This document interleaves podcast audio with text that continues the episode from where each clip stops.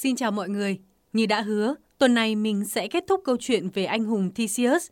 Làm cách nào mà chàng có thể đánh thắng được con quái vật nửa người, nửa bò tót Minotaur và thoát được khỏi mê cung dưới lòng đất do Daedalus trực tiếp xây lên.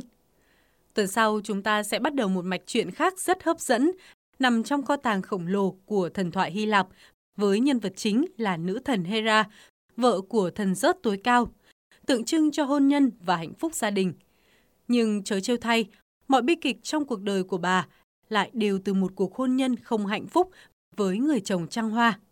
Bi kịch này còn làm ảnh hưởng tới những vị thần tối cao và quyền lực khác, tạo ra tranh chấp, căng thẳng và một mối thù kéo dài đến cả thế hệ các con cháu của họ. Bây giờ chúng ta sẽ cùng khép lại câu chuyện về Theseus nhé.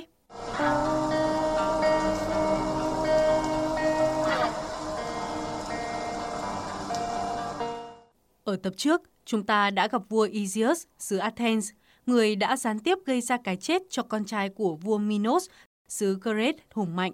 Chàng trai này có tên là Androgeus. Hai vương quốc đã nổ ra chiến tranh trong rất nhiều năm và bởi Athens lúc này không hùng mạnh bằng Crete.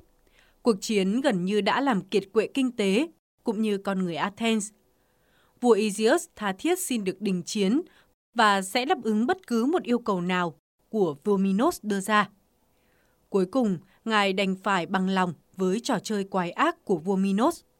Cứ mỗi 9 năm, Athens phải chọn ra 14 thanh niên sinh ra từ các gia đình quyền quý, 7 nam và 7 nữ, gửi cho Crete như một món quà hiến tế. Những người trẻ tội nghiệp này sẽ bị đẩy vào mê cung tối tăm dưới lòng đất để làm thức ăn cho con quái vật khát máu Minotaur. Minotaur, nếu như các bạn không nhớ, là đứa con ghẻ và sự tủi nhục của vua Minos, sinh ra từ mối tình vụng trộm giữa hoàng hậu Pasiphae và con bò tót màu trắng mà thần Poseidon đã ban cho vua Minos. Vua Isius còn có chuyến thăm thành Terra 20 năm về trước và có một người con, chính là Theseus của chúng ta. Nhưng ngài không hay biết gì về sự tồn tại của nó. Vua Isius đã để lại hai vật làm tin, một thanh kiếm và một đôi bốt, để con của mình, nếu tới nhận cha, sẽ giúp ông xác minh được huyết thống. Và thật vậy, Theseus đã đến được Athens gặp mặt cha mình. Chớ trêu thay, nghe lời của người vợ Medea, vua Isius đã lầm tưởng Theseus là một trong những sát nhân do em trai mình cử đến nhằm cướp ngai vàng. Ngài không ngần ngại, đưa ly rượu có độc cho Theseus uống để triệt tiêu. Khi nhà vua nhận ra thanh kiếm được chạm khắc tinh xảo và đôi bốt mà chính tay ông đã để xuống bên dưới tảng đá khổng lồ trước sự chứng kiến của công chúa Aethra, thì cũng chính là lúc ly rượu có độc chạm môi của người con trai ông đã thất lạc bao năm và cũng là người thừa kế ngai vàng Theseus.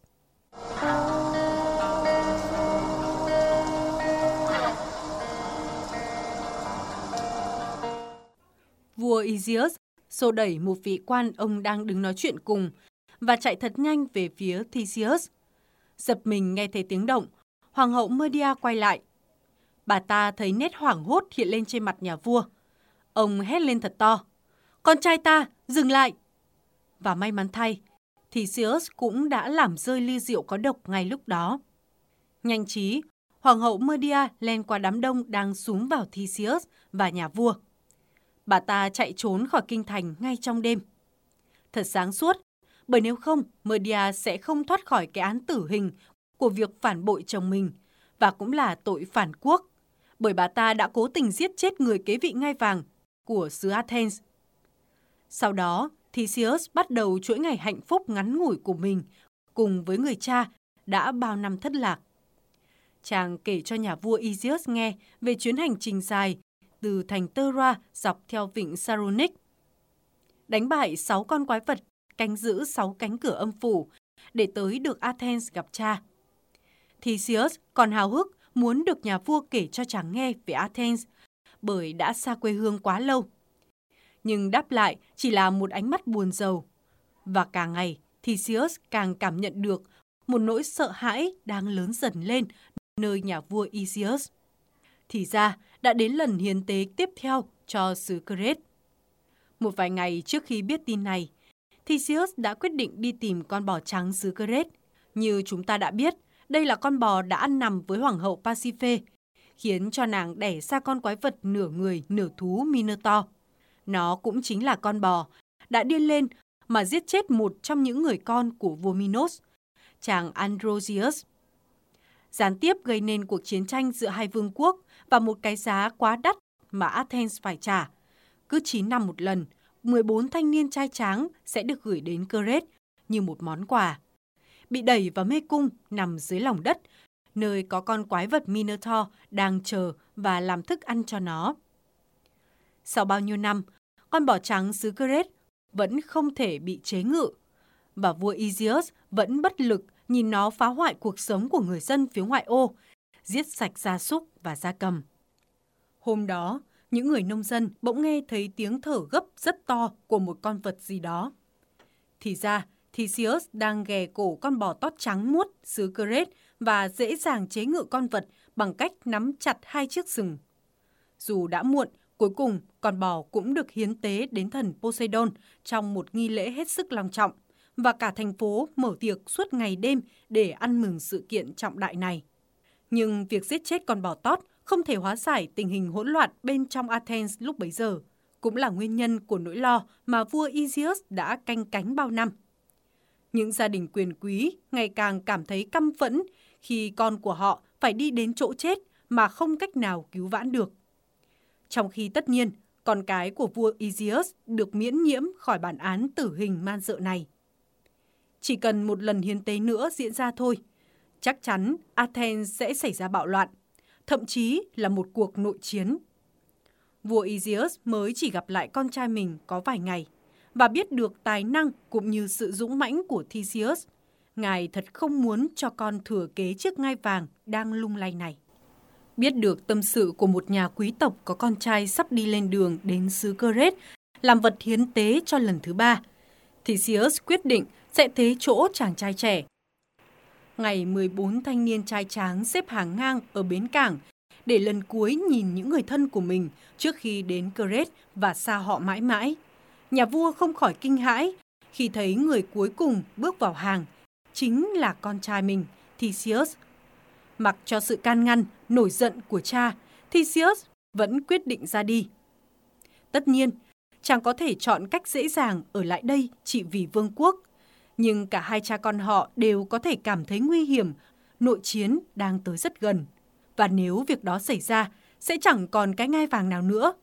Hai cha con sẽ phải đi lưu đầy biệt xứ mãi mãi. Còn nếu may mắn, và với sức mạnh khác xa người phàm của mình mà chàng trai có thể giết chết con quái vật Minotaur, chấm dứt trò chơi hiến tế quái ác của vua Minos, thì mọi tội lỗi của vua Isius sẽ được tha thứ và Athens sẽ trở lại yên bình mãi mãi. Đây là việc mà Theseus phải làm. Lưỡng lự, nhưng thấy được cái lý trong suy nghĩ của Theseus, nhà vua đành để con đi. Theseus dặn cha mình rằng, nếu như vua Isius thấy một chiếc thuyền có cánh buồm màu đen quay trở về cảng Athens sau vài tháng, điều đó có nghĩa là Theseus đã chết. Còn nếu cánh buồm mang màu trắng, thì Theseus đã giết chết con quái thú Minotaur và sống sót trở về. Và như thế, vua Isius thương nhớ con hàng ngày đều đứng trên vựa đáo cao nhất của Athens nhìn ra biển khơi. Thâm tâm ông vẫn hy vọng Theseus có thể làm được điều gần như không tưởng này.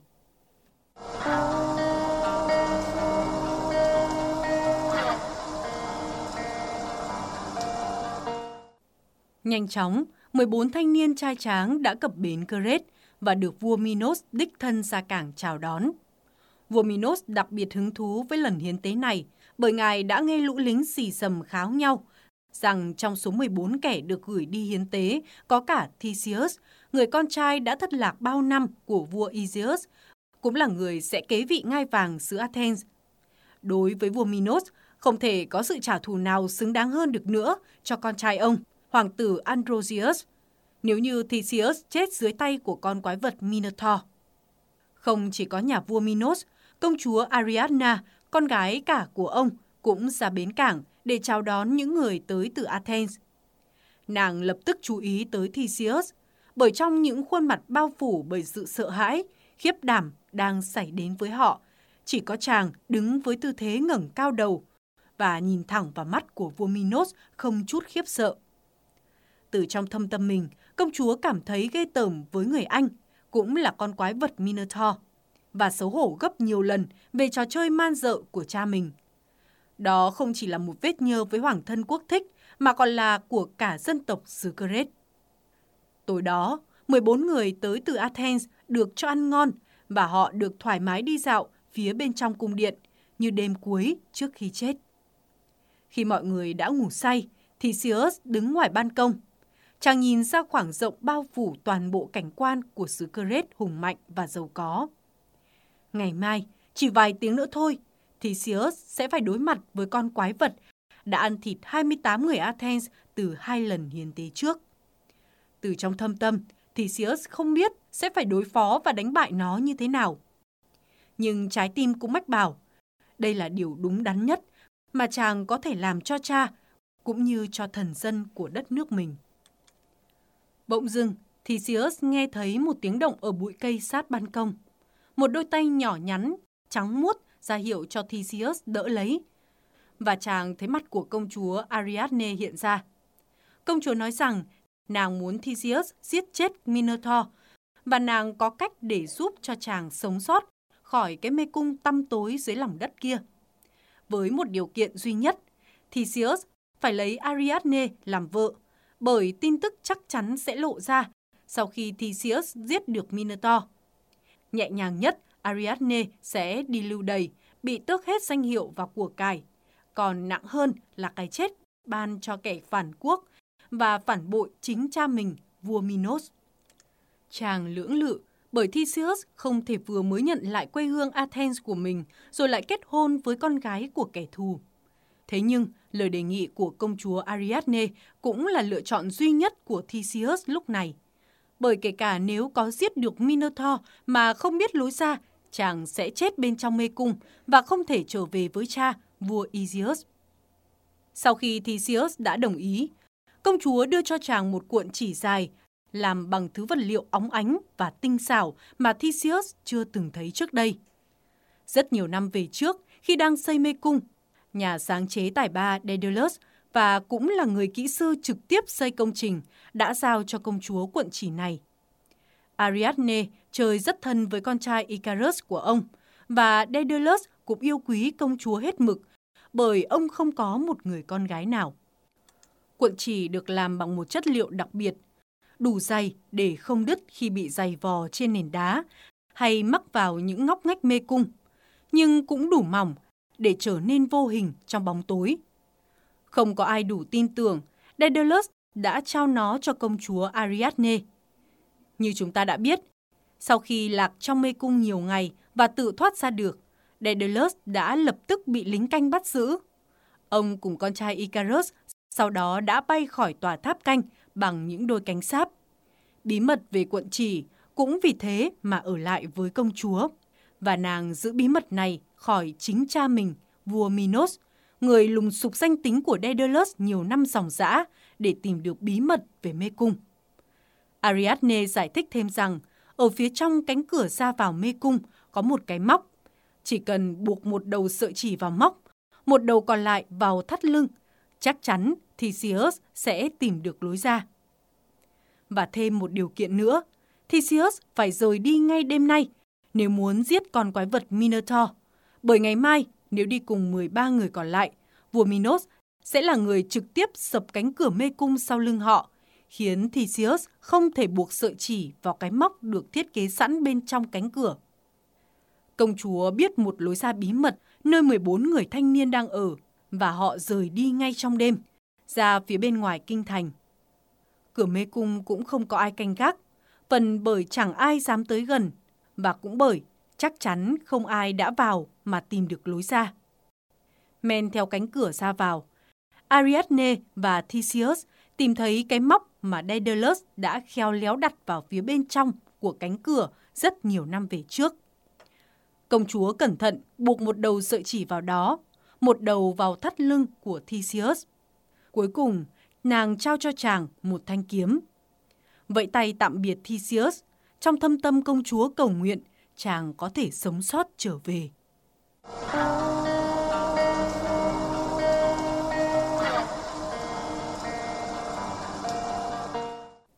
Sau nhiều giờ mò mẫm trong mê cung, được xây toàn bộ bằng đá hoa cương lạnh lẽo, nằm dưới lòng đất, thì Sirius có thể thấy nỗi sợ trong mình lớn dần lên. Cứ mỗi ngã rẽ lại dẫn tới một ngã rẽ khác, và con người ta trở nên chán trường, tuyệt vọng bởi họ biết chào đón họ chỉ có những đường kẻ ngoằn nghèo hoặc là thông vào nhau hoặc là dẫn vào ngõ cụt. Sợ chỉ buộc vào thắt lưng là chút hy vọng cuối cùng còn le lói của Theseus. Một tiếng nữa đã trôi qua và Theseus thấy thật mệt mỏi. Bây giờ chắc cũng đã gần sáng ở ngoài kia. Chàng dừng lại, dựa vào một bức tường ở góc mê cung và uống nước từ cái bình da ngựa của mình. Rồi Theseus nghe thấy một tiếng động rất khẽ. Càng ngày, tiếng động càng ở gần Theseus và chàng có thể cảm thấy nó đang ngửi hơi chàng. Chính là Minotaur. Di chuyển nhanh về phía ngọn đuốc le lói phía đường hầm đối diện nhằm xác định vị trí của con quái vật. Theseus có thể cảm nhận được nó theo sát chàng. Trong ánh sáng mập mờ, Theseus há hốc mồm kinh ngạc. Minotaur có hình dáng to lớn và vạm vỡ, y hệt như Hercules, nhưng đầu là một con bò tót màu trắng. Chắc nó đã ngửi hơi thấy Theseus hàng giờ đồng hồ rồi. Con quái thú nhảy bổ vào Theseus. Nó không thể đợi giây phút nào thêm nữa để ăn miếng mồi ngon. Theo phản xạ, Theseus tháo chạy về hướng ngược lại. Không ổn rồi, con quái vật nhanh hơn chàng nhiều. Thấy một đường hầm có vẻ tách biệt hẳn ra và rộng hơn các lối rẽ khác, Theseus rẽ vào, tăng tốc. Họ tiếp tục chạy và rồi bỗng dưng Theseus cảm nhận được sợi chỉ đang bị kéo lại phía sau. Không chần chừ với cơ hội chỉ có một, chàng lấy hết sức giật lại sợi chỉ tung lên. Và Theseus có thể nghe thấy một tiếng ngã to choáng tai trên nền đá của mê cung. Ngay lập tức, Theseus quay đầu chạy ngược lại về phía Minotaur đang ngã nhào. Chàng nhảy lên lưng con quái vật và dùng cuộn chỉ thắt cổ nó. Minotaur từ một con quái thú khát máu, trong phút chốc trở nên hoảng loạn như một con vật tầm thường đang cận kề với cái chết. Nó dãy giụa và vật Theseus xuống đất. Chàng đặt thanh kiếm thẳng đứng hướng về cổ của Minotaur và kéo sợi chỉ giật con quái vật về phía mình. Minotaur ngã quỵ với thanh kiếm xuyên ngược lên cổ. Theseus đã giết chết nó. Theseus chặt đầu Minotaur rồi lại men theo sợi chỉ mò mẫm trong nhiều giờ. Cho đến khi chàng có thể cảm nhận được không khí đang từ phía cánh cửa xa vào mê cung.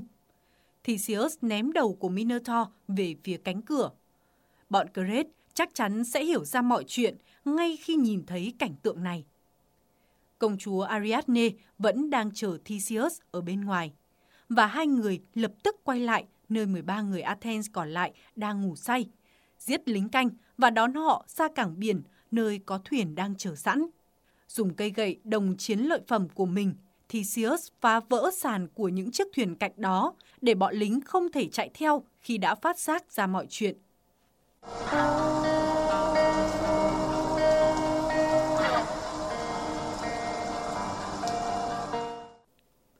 Đã quá mệt sau một đêm dài không ngủ, cả đoàn người quyết định men theo vịnh và dừng lại ở một hòn đảo nhỏ không có người ở. Họ giấu kín chiếc thuyền và phía sau một lùm cây lớn rồi chìm sâu vào giấc ngủ, lấy sức cho chuyến hành trình dài quay lại với quê hương Athens. Tỉnh dậy, Theseus thấy công chúa Ariadne vẫn đang say giấc. Phải, khi gặp công chúa lần đầu, chàng không có sự lựa chọn bởi nàng nắm giữ chìa khóa duy nhất ra khỏi mê cung. Nhưng bây giờ, Theseus càng nghĩ càng không thể chấp nhận được việc cưới con gái của kẻ thù, người đã mang đến khổ đau và vận uất cho biết bao nhiêu thần dân Athens vô tội. Theseus lặng lẽ đánh thức 13 thanh niên trai tráng và rồi họ rời đi, bỏ lại Ariadne vẫn đang ngây thơ say ngủ bên bờ biển.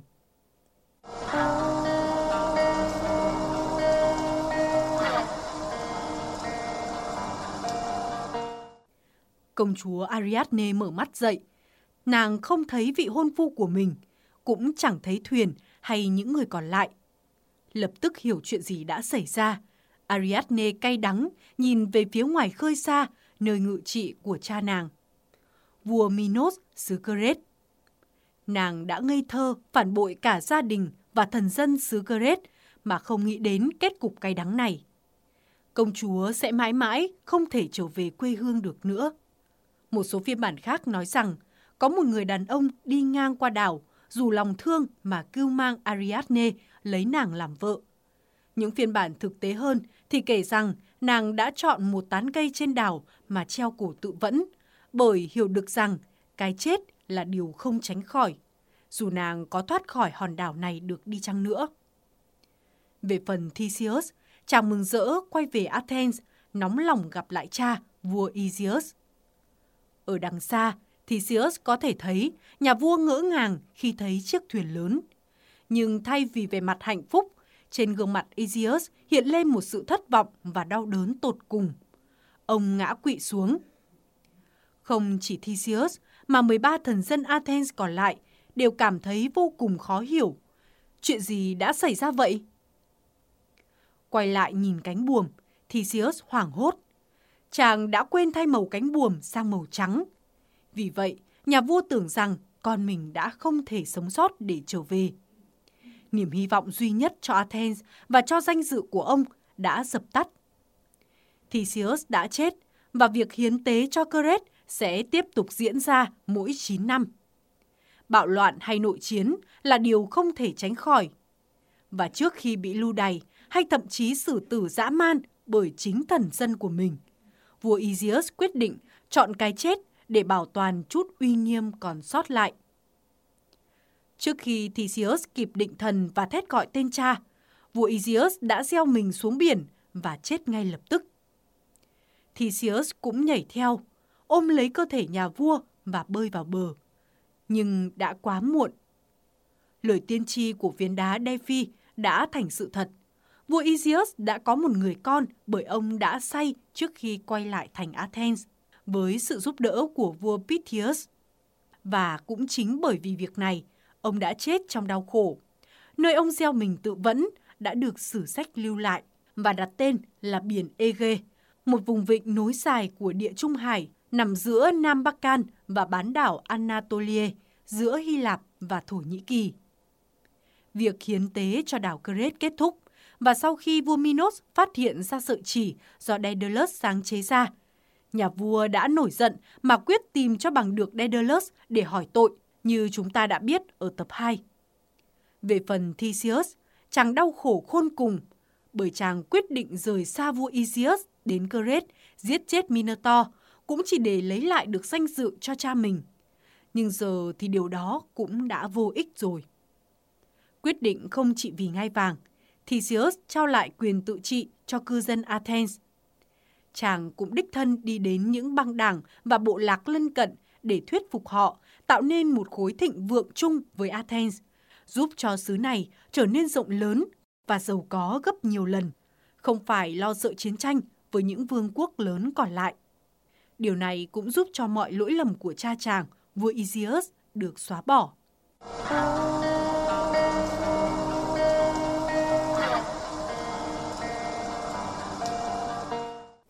Vậy là chúng ta đã kết thúc câu chuyện về Theseus, con quái vật Minotaur, cái mê cung đầu tiên trên thế giới được sáng tạo nên bởi nhà sáng chế tài ba Daedalus và mối thù giữa hai vương quốc Athens và Crete. Tuần sau, mình sẽ kể cho bạn nghe một mạch chuyện rất khác của thần thoại Hy Lạp, với nhân vật chính là nữ thần Hera, vị nữ thần quyền lực nhất trên đỉnh Olympus, tượng trưng cho hôn nhân và hạnh phúc gia đình. Với tính cách nóng nảy, ghen tuông, cộng với quyền lực trong tay, Hera đã tạo nên oán hận giữa nhiều vị thần và kể cả các thế hệ con cháu sau này của họ. Bù lại, chúng ta sẽ có những câu chuyện lớn và nhỏ hết sức thú vị để nghe và ngẫm nghĩ.